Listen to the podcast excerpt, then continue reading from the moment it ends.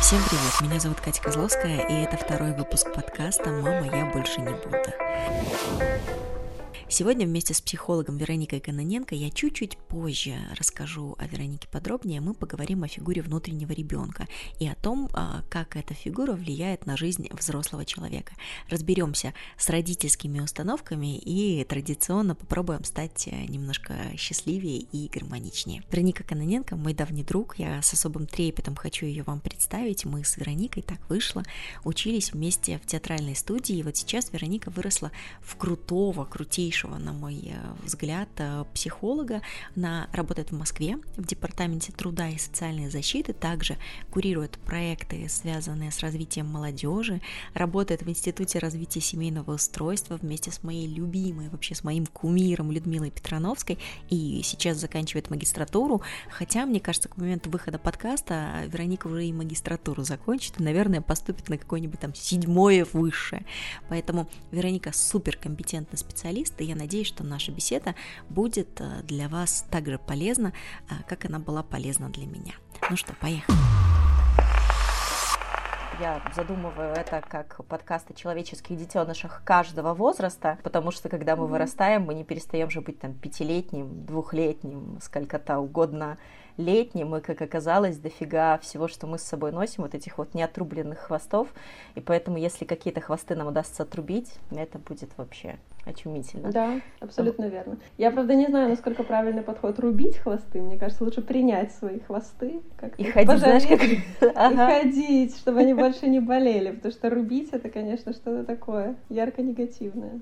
Вообще так здорово, что мы наконец-то говорим о том, что важно пытаться держаться на плаву и сохранять э, психическое здоровье, потому что, ну вот раньше, типа там руки, ноги есть, можешь осуществлять какую-то деятельность, значит там не выдумывай, ничего у тебя нету, просто живи как живется, живи как все. Да, абсолютно верно. Вообще, к сожалению, в нашей культуре очень обесценено психическое здоровье и его ценность. Ну, это абсолютно естественно ввиду всех исторических э, культурных предпосылок, но очень жаль, и поэтому, мне кажется, это классная, важная миссия. Вот делать что-то такое, говорить об этом, потому что это все-таки такая одна из основополагающих, мне кажется, составляющих вообще существования человеческого.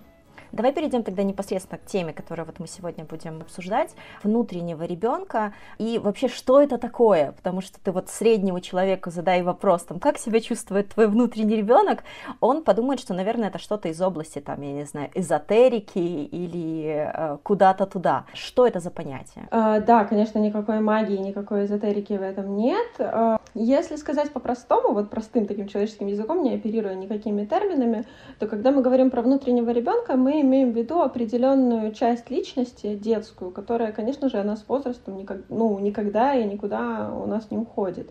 Она может быть в более спокойном состоянии, она может где-то быть очень глубоко, или чаще, к сожалению, в нашей культуре она может быть очень травмированной, и от этого мы ее не замечаем и теряем с ней контакт. Но это всего лишь часть нашей личности, часть того, что было с нами, пока мы проходили эту жизнь, какой-то наш определенный опыт — и э, вот это, ну, скажем так, амплуа. Вообще это термин, который к нам пришел из транссексуального анализа. Верно, он был, эта теория была изобретена в 60-е годы, несмотря на сложное название, на самом деле все очень просто. Она говорит о том, что есть три э, части личности, три составляющие. Это эго-состояние родителя, эго-состояние взрослого и эго-состояние ребенка. И у каждого человека, соответственно, три состояния его эго, его личности, они присутствуют. Эго-состояние родителя — это, двумя словами, те установки и те стереотипы, которые мы в себя впитали через нашу семью, от uh-huh. наших родителей, от нашего окружения — наш взрослый — это такая наша самая сбалансированная, бесстрастная, объективная часть, которая Это то, к чему мы должны стремиться, как будто бы, да? Да, да, ага. то, к чему... Ну, наверное, должны немножко не та формулировка, но в целом, да, это такая часть, которая нас гармонизирует немножечко, да, которая помогает нам принимать самостоятельные решения, объективные, э, не реактивные, то есть не эмоциональные, а какие-то взвешенные, опирающиеся на здесь и сейчас, да. А состояние ребенка это вот все такие, это творческая часть, это все побуждения, которые у нас были в детстве, это вот та самая легкость, про которую мы с тобой э, ранее говорили. А, и, конечно, это наш детский опыт, это, наверное, основная часть, да, потому что uh-huh. все, все идет из детства, не хочу ну, быть да. банальной, но так и есть.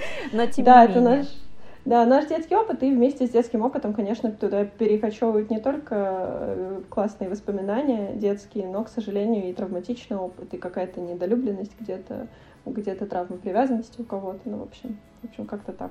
Угу. Ну и вот для того, чтобы нам стать гармоничным взрослым, нам а, а, через внутреннего ребенка, через понимание того, в каких точках тебе было больно, где ты был травмирован, трансформируя это, как-то проживая, долюбливая себя, уже будучи взрослым, мы можем это все реализовать, да? Ну да, но я думаю, что это можно сравнить. Э, у меня почему-то всегда такая ассоциация в голову приходит. Вот ты идешь по лесу и собираешь камни, и ты их складываешь в рюкзак, и идешь и тащишь их, тащишь их, угу. тащишь их. Понятно, что на, в определенный момент тебе станет очень тяжело, у тебя начнет болеть спина и ноги, и ты уже не сможешь идти дальше.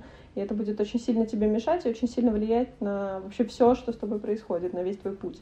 Поэтому, конечно же, в этой, в этой ситуации логичнее сесть на пенечек, раскрыть рюкзак, посмотреть на эти камушки и оставить то, что тебе все-таки нужно, а то, что не нужно, положить обратно на дорогу. Ну, вот я разговаривала и разговариваю периодически с разными там взрослыми людьми и с представителями разных конфессий, представителями эзотерического мира. И все, так если глобально, сходятся к одному, что для того, чтобы нам обрести себя, обрести гармонию в себе, нам надо себя полюбить. И Проблема в том, что mm-hmm. никто вот по-нормальному, простым языком не говорит, как себя полюбить.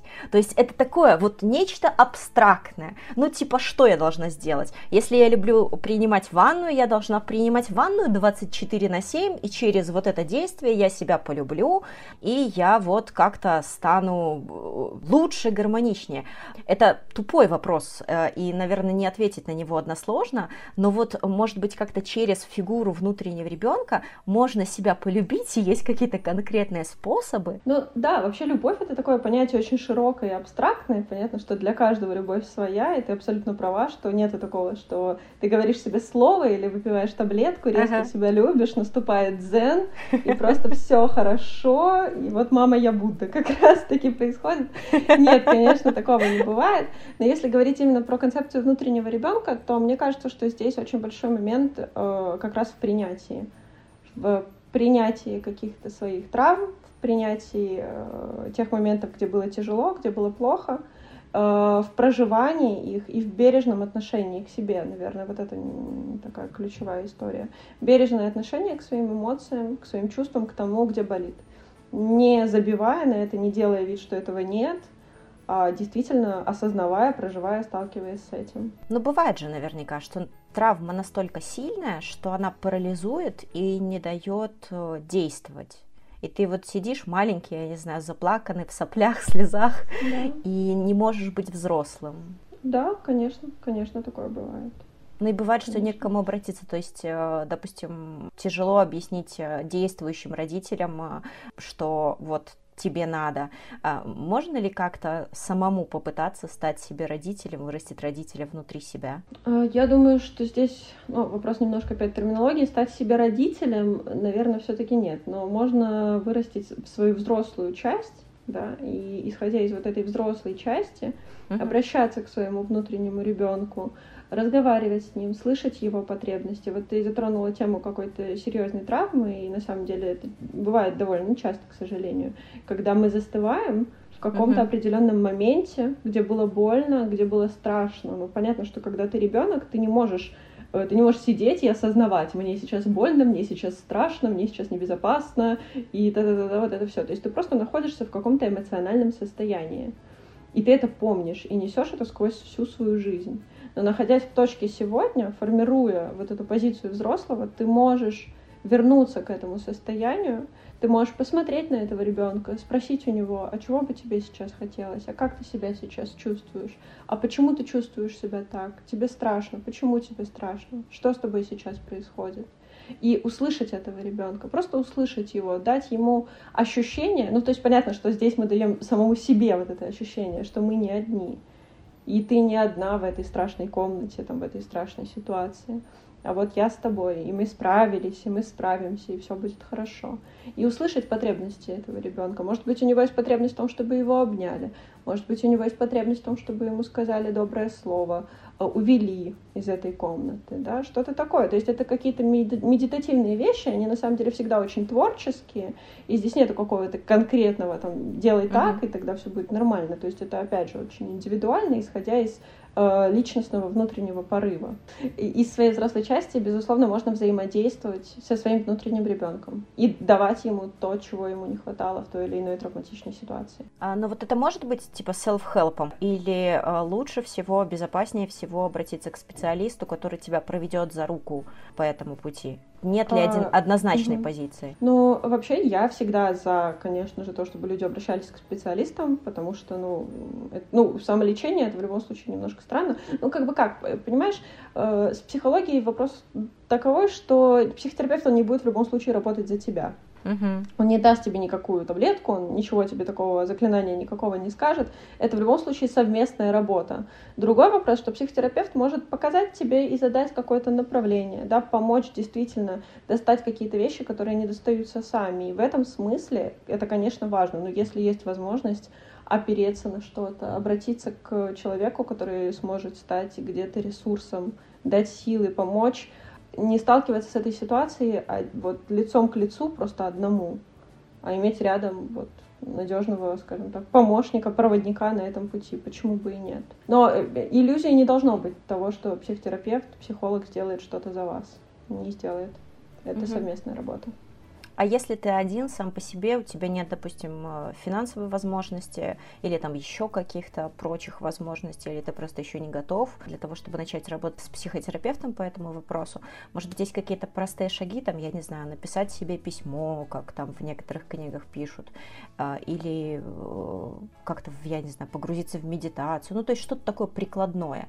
У меня есть э, детенышная травма, ну, не одна вообще, честно говоря. Есть какие-то моменты, на которые, которые так ты в проброс, ты уже взрослый, как будто бы они тебя уже больше не беспокоят, ты не помнишь о них ежедневно. У меня с детства не закрыто, и прям вообще там дыра просто размером с, я не знаю, засасывающую вселенную в точке ощущения безопасности вот эта вот базовая потребность в безопасности, так складывались, к сожалению, обстоятельства, а, что она у меня открыта, этот вопрос. А, я работаю с детьми и периодически попадаю в разные ситуации. Стоит детеныш, у него во рту чупа-чупс, палочка торчит, вокруг него бегают прочие детеныши, и мой мозг дает мне сигнал, что одно неловкое движение ребенку, там, я не знаю, локтем, и этот чупа-чупс у него торчит с другой стороны, и я понимаю, что это неправильно навязывать ему свой страх и вообще охранять там максимально, не подходи к этим углам, это не трогай, ты обожжешься,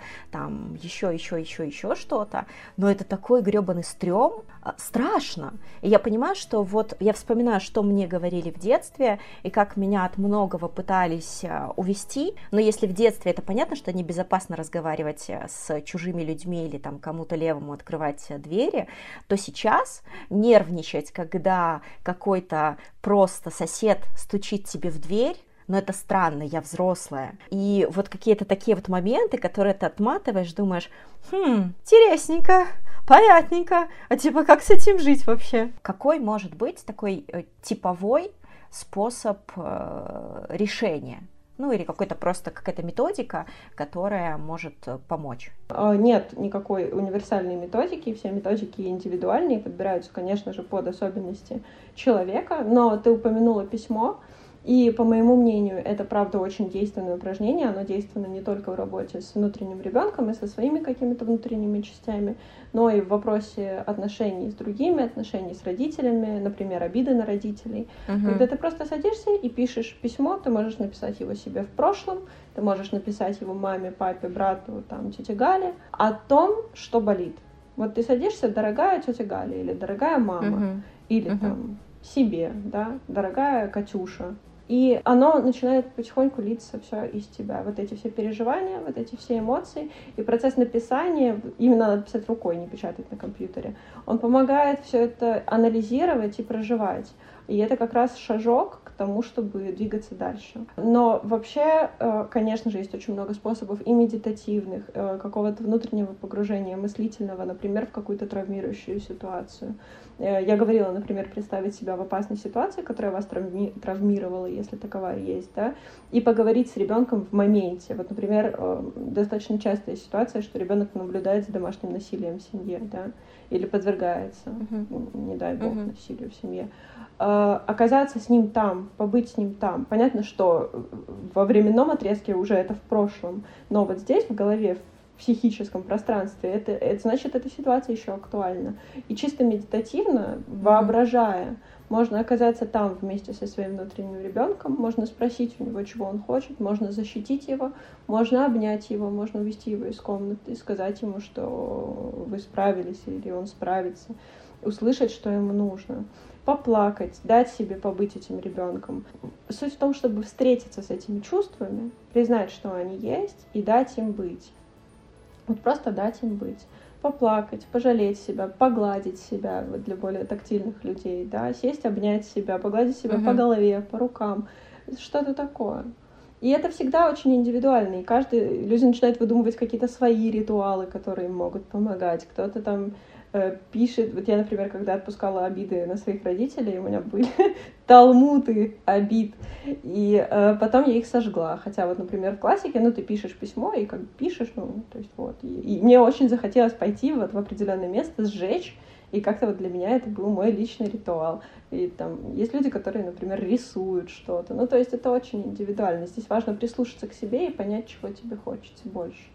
А тот пример, который ты приводила про себя, ну, понятно, что мы сейчас не будем играть в психотерапию, и я не буду тебя ага. спрашивать подробно, потому что все-таки это не, совсем этично с профессиональной точки зрения. Но э, если я правильно тебя услышала, мне показалось, что это больше э, про установки родительские, что, что может э, чупа-чуп с каким-то чудным образом оказаться у тебя в затылке, да, эта да, палочка да. несчастная, и, в общем, соседи придут и тебя там убьют или что-то плохое сделают. Мне кажется, что это больше про установки, если я правильно тебя слышу, и в любом случае это очень большая часть работы со своим «я», проработка вот этих установок, Uh-huh. И, кстати, тоже сама недавно этим занималась, удивилась ужасно, что, оказывается, половина доброй моей жизни я живу Э, это вот как раз, я помню, в самом начале говорила, что есть эго родитель, взрослый ребенок. Да-да. И ты живешь из позиции родителей, из позиции чужих установок, хотя твоя взрослая часть, вот лично ты сегодня, вот в 21 году, не согласен с этим, ты считаешь, что это неправильно, но ты живешь вот,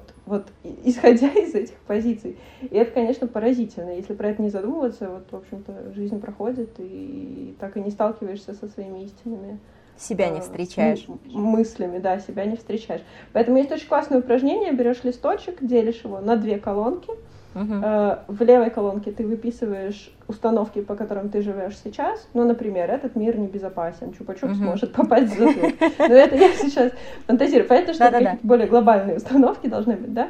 И э, ты смотришь на каждую установку и вспоминаешь, откуда ты это услышал. Чья вот она, откуда типа, ты да? услышала, угу. чья она, да. И, э, например, тебе сказала эта мама, мама тебе сказала, Катя, достань чупа-чупс, он же сейчас угу. тебе вонзится в затылок. И ты вспоминаешь прям, что это случилось, когда тебе было примерно 5 лет. И ты пишешь, мама, 5 лет. Mm-hmm. Ну и дальше, там может быть список из 3, 10, 5, 20, там сколько угодно установок. А в соседней колонке ты выписываешь свои установки уже на этот счет. Ну, например, То есть ты переписываешь их? Переписываешь их, да, и прямо от руки, все делаешь от руки. И пример с чупа-чупсом ты пишешь, что, например, конфеты не опасные, и чупа-чупс не может Конфеты мной не управляют. Конфеты, да, мной не управляют, не имеют надо мной власти. И пишешь, Катя, там, столько-то лет. Или Екатерина, как ты себя называешь. Я, кстати, на свое 30-летие сделала угу. э, тоже ритуал, провела, потому что у меня тоже огромное количество обид было и каких-то печалей, связанных с родителями.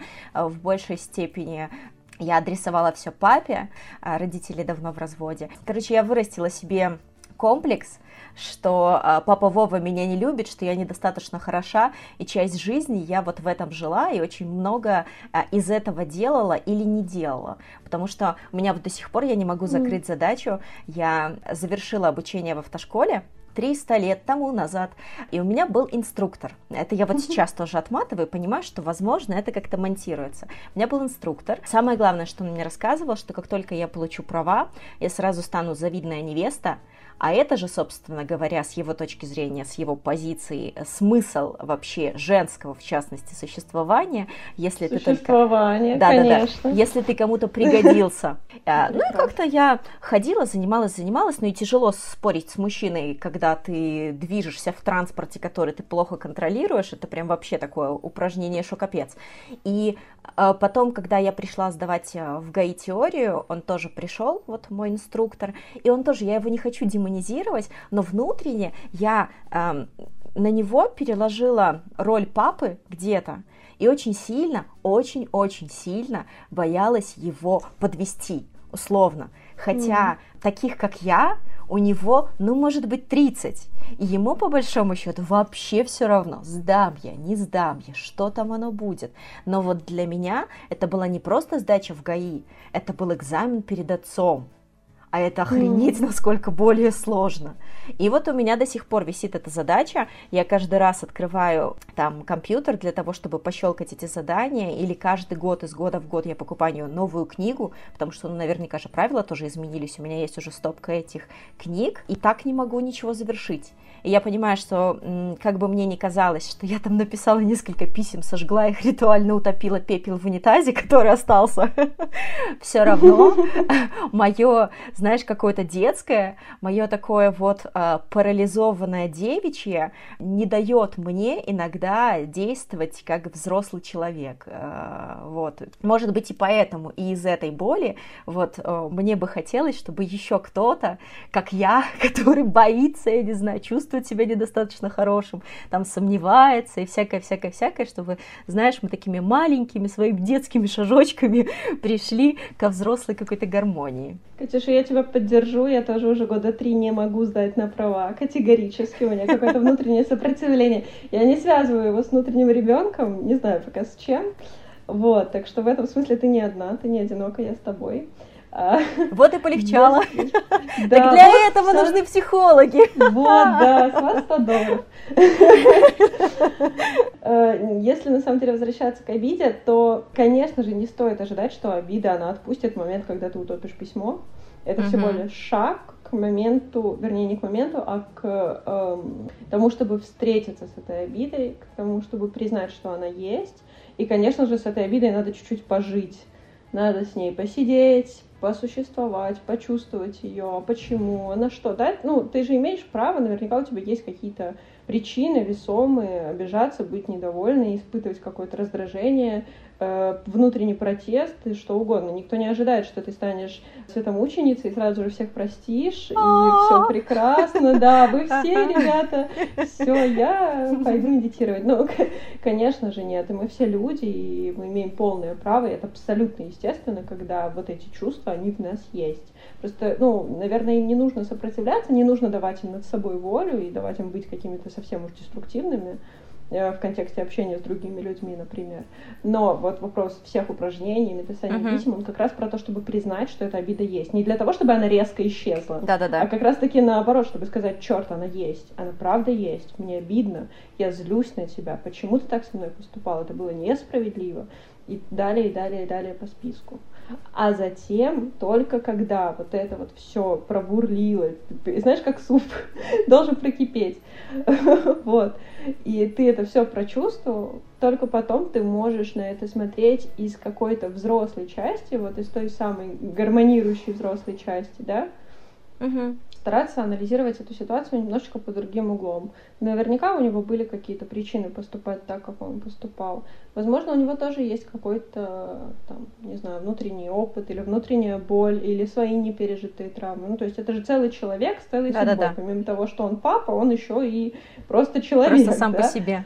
Просто сам по себе. И у него тоже был свой папа, и своя жизнь, и своя боль, и свой жизненный опыт. И поэтому в этом смысле, когда ты смотришь на это вот так, тогда ты начинаешь относиться с пониманием. Это не лишает тебя всех негативных чувств и обиды, это, безусловно, есть, просто со временем э, градус он снижается, и ты начинаешь как-то вот более понимающе относиться к этому. Ну, то есть это все путь. Э, не надо ждать исцеления Конечно. за один сеанс или там за одно письмо. Вообще, мне кажется, ни с чем так не работает. Это же психика. Ну, ты представляешь, эти установки, эти чувства, они формировались э, всю твою жизнь. Ты, не знаю, 30 лет ты это живешь, типа, как ты наедал варится.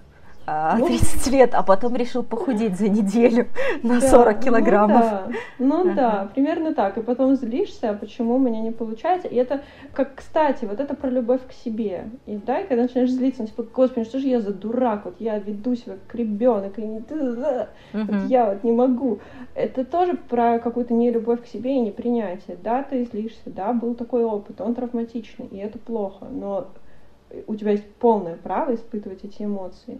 И это естественно, что ты будешь сублимировать какую-то свою боль, э, там, отыгрывать ее на инструкторе по вождению и на ком-нибудь mm-hmm. еще. Это, конечно, наверное, ну, некомфортно или как-то это. Ну, я не хочу говорить, это плохо или хорошо, потому что это оценочно. Но это путь, он у каждого свой. У кого-то другая ситуация, у кого-то еще более тяжелая, у кого-то наоборот более. Ну, то есть, понимаешь, очень индивидуально. И это, безусловно, путь. И мне кажется, это прекрасно, потому что это такой путь самопознания, это такой невероятный, знаешь, психика, это такой у меня ассоциируется с таким невероятным алмазом, который ты начинаешь э, рассматривать, крутить в ручках, он так сверкает, и это все такое а, а, совсем разное. Поэтому познать это в секунду и резко что-то в себе поменять, но это как-то даже неинтересно немножечко. Мне близок еще, ну здесь такой уже более эзотерический подход, но я с тобой поделюсь, угу. как мне это видится.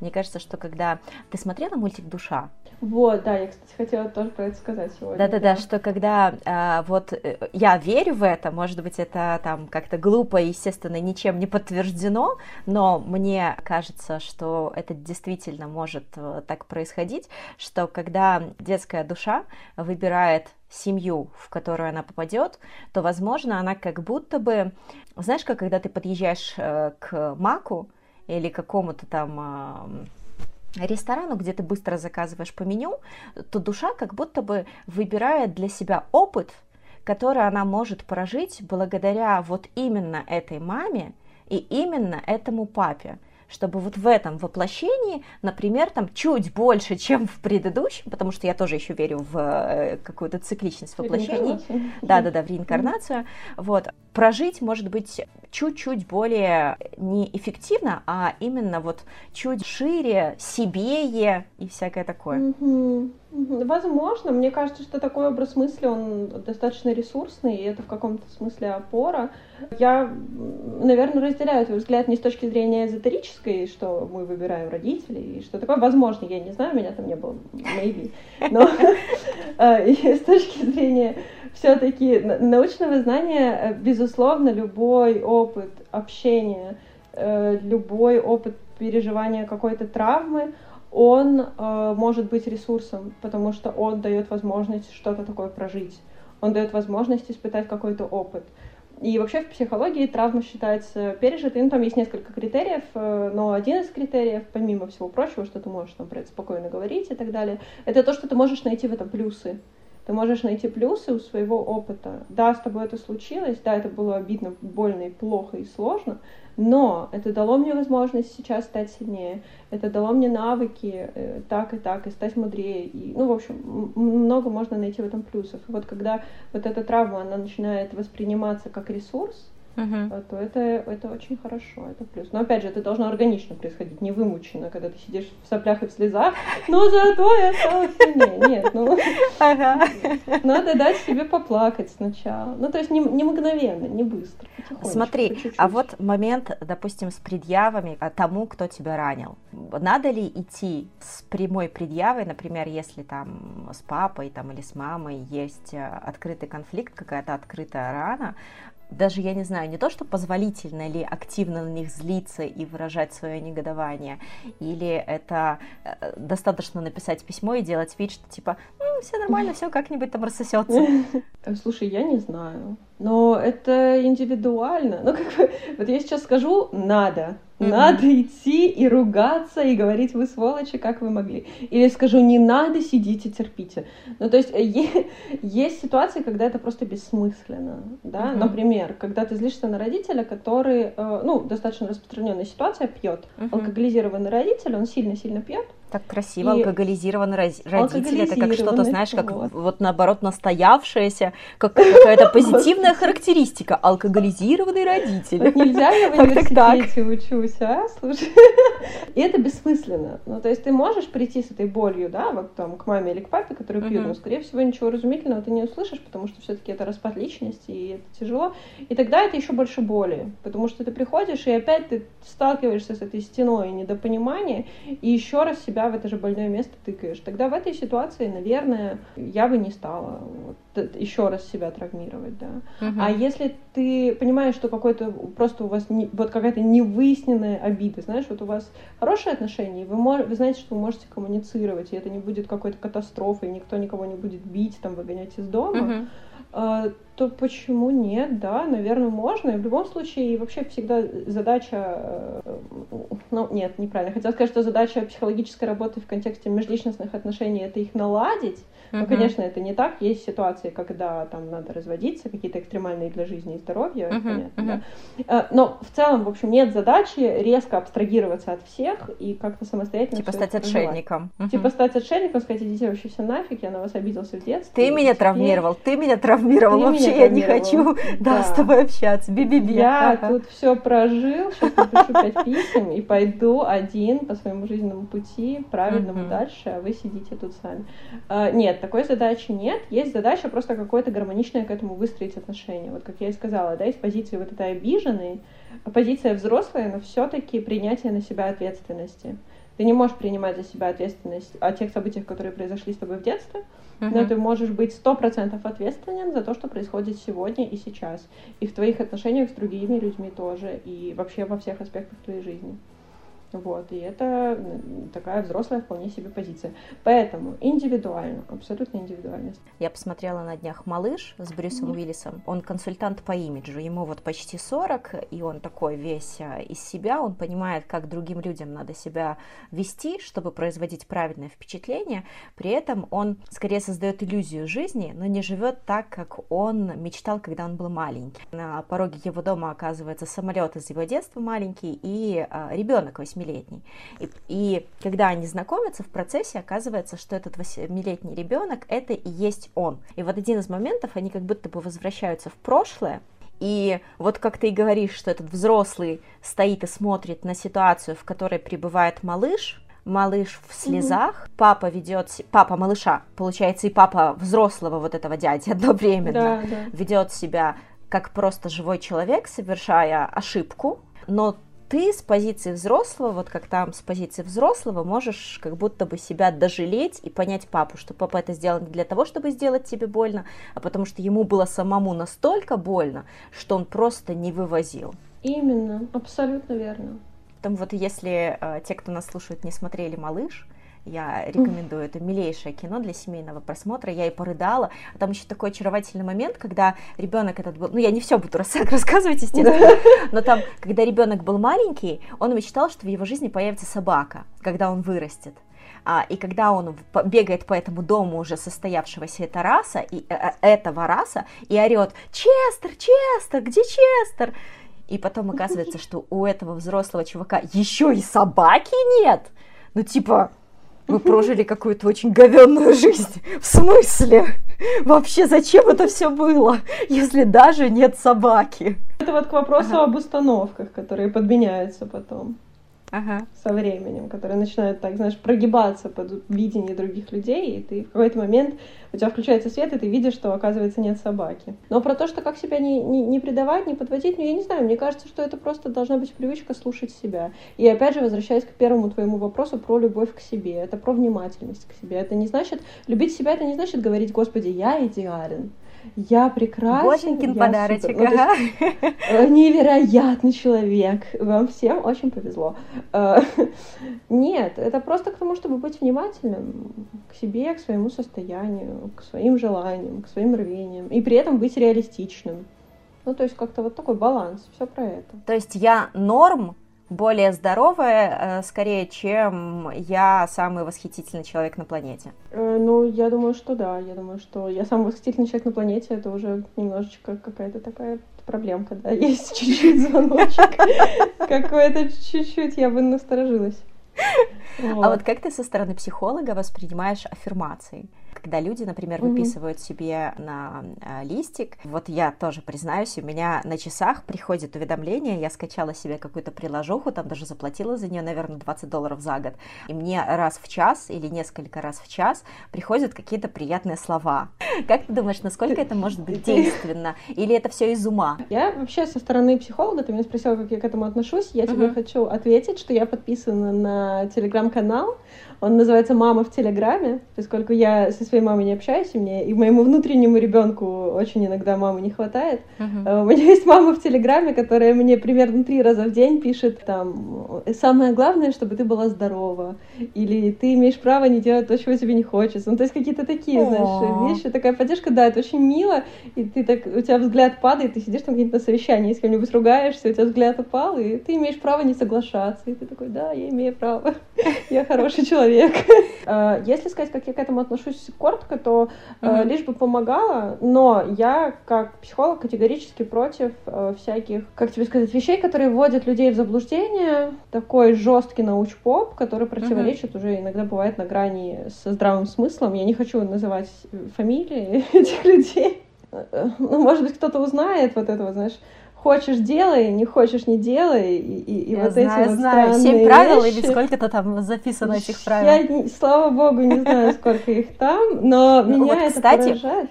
Э, прости, я понимаю, что ты да. как психолог не можешь а, активно выражать свою позицию, а я как э, совершеннейший профан э, могу говорить все что угодно, и Михаил на меня совершенно не обидится, потому что ему по барабану. Вот.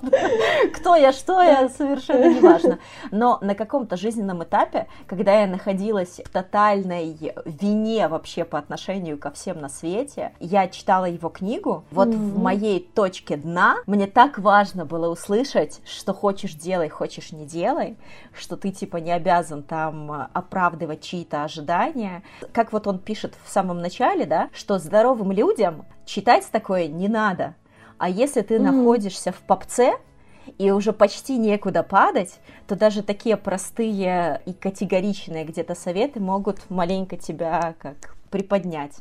Ну, возможно. Я, ну, я рада, если это помогло. Если кто-то как бы может это использовать как ресурс для чего-то, то это, безусловно, хорошо. Но просто uh-huh. мне кажется, что вообще психолог, он не дает советов, да, uh-huh. и прямое указание к действию — это совет, и это неправильно. Значит, хочешь делай, а хочешь не делай. Но вообще-то все не так просто. И если бы все было и так, то, наверное, психологи, в принципе, психологов как профессия бы не существовало. Не всегда мы можем делать то, что мы хотим по причине внутренних установок. Мы, во-первых, не всегда знаем, чего мы хотим. Это просто странно, и очень часто такие категоричные советы, они разрушают взаимоотношения между людьми. Потому что там же всегда двойное, тройное дно. Человек приходит с одним запросом, оказывается, что там вообще что-то другое. Ну и это, это не так, в общем, все просто. А когда мы вот так вот это обрубаем, то мы, ну, это как-то, я не знаю. Ну, в общем, uh-huh. я к этому отношусь, честно, резко негативно. Мне кажется, uh-huh. что... Мне хочется популяризировать знания, которые построены на работе профессионалов, на научных исследованиях, на действительно конкретном каком-то результате, а не просто на общем, желании сказать громкие слова, чтобы тебе поаплодировали, и ты потом uh-huh, ушел uh-huh. ну, с когда, определенной суммой в кармане. Какой-то. Да, uh-huh. ну то есть это немножко уже похоже, честно говоря, на какой-то культ. Я надеюсь, меня не захейтит и не будут написать, что я сволочь, кто я такая, вообще мы ее не знаем, что она тут рот свой открывает на нашего любимого психолога. Краткий итог. Можно ли сказать, что для того, чтобы стать более счастливым, гармоничным, как-то так спокойнее себя и приятнее ощущать э, в жизни э, своей собственной, надо быть к себе более внимательным? Э, да, надо быть к себе более внимательным, это правда. И внимательность у нас может проявляться в физическом контакте с самим собой, с заботой о самом себе, если мы знаем какие-то моменты, которые мы активно любим, то баловать себя, как э, баловали бы детей, э, и все в таком духе. Да, да, все верно. И в контексте проживания обид, в контексте каком-то эмоциональном мы говорим о внимательности к себе чувственной, о внимательности к своим эмоциям, о внимательности к своим внутренним переживаниям, э, чтобы не было вот этого «ай», типа «ладно, все, ну и пофиг, ни, ничего не было. А к вопросу о том, что я сейчас чувствую, как я могу себе помочь, почему я это чувствую, что я могу для себя сделать. А если есть э, обиды, которые особенно горячи, то один из методов, один из способов, который может попробовать снизить э, жар, это письма тем людям, которые тебя обидели или себе в будущем, в прошлом, в моменте. Да, это может быть письма, или это может быть абсолютно креативная воля. Кому-то проще выплескивать это красками на лист бумаги, кто-то бьет подушку, кто-то кричит, кто-то поет, кто-то танцует. Но, в общем, суть одна — это выражение этой эмоции, выражение этой обиды. И э, идея в том, чтобы встретиться с этим чувством и позволить себе на него посмотреть, пощупать, прожить и побыть, в общем, там, в этом состоянии. Если это, конечно, не что-то прям невероятно травматичное из разряда там, сексуального насилия и каких-то таких вещей, там лучше со специалистом, конечно.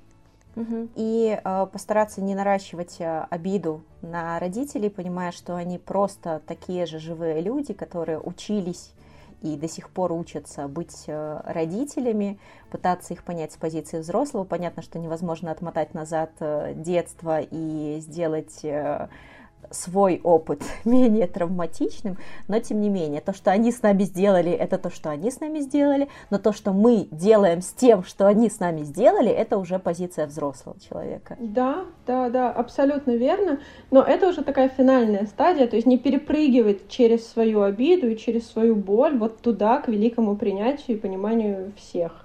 Э, то есть если где-то болит, и если что-то беспокоит, конечно, на это надо обратить внимание именно из позиции вот, внимательности, заботы к себе. А потом уже вот как бы апогеем этого всего станет взрослое отношение и э, полное принятие ответственности на себя за то, что с тобой происходит сегодня.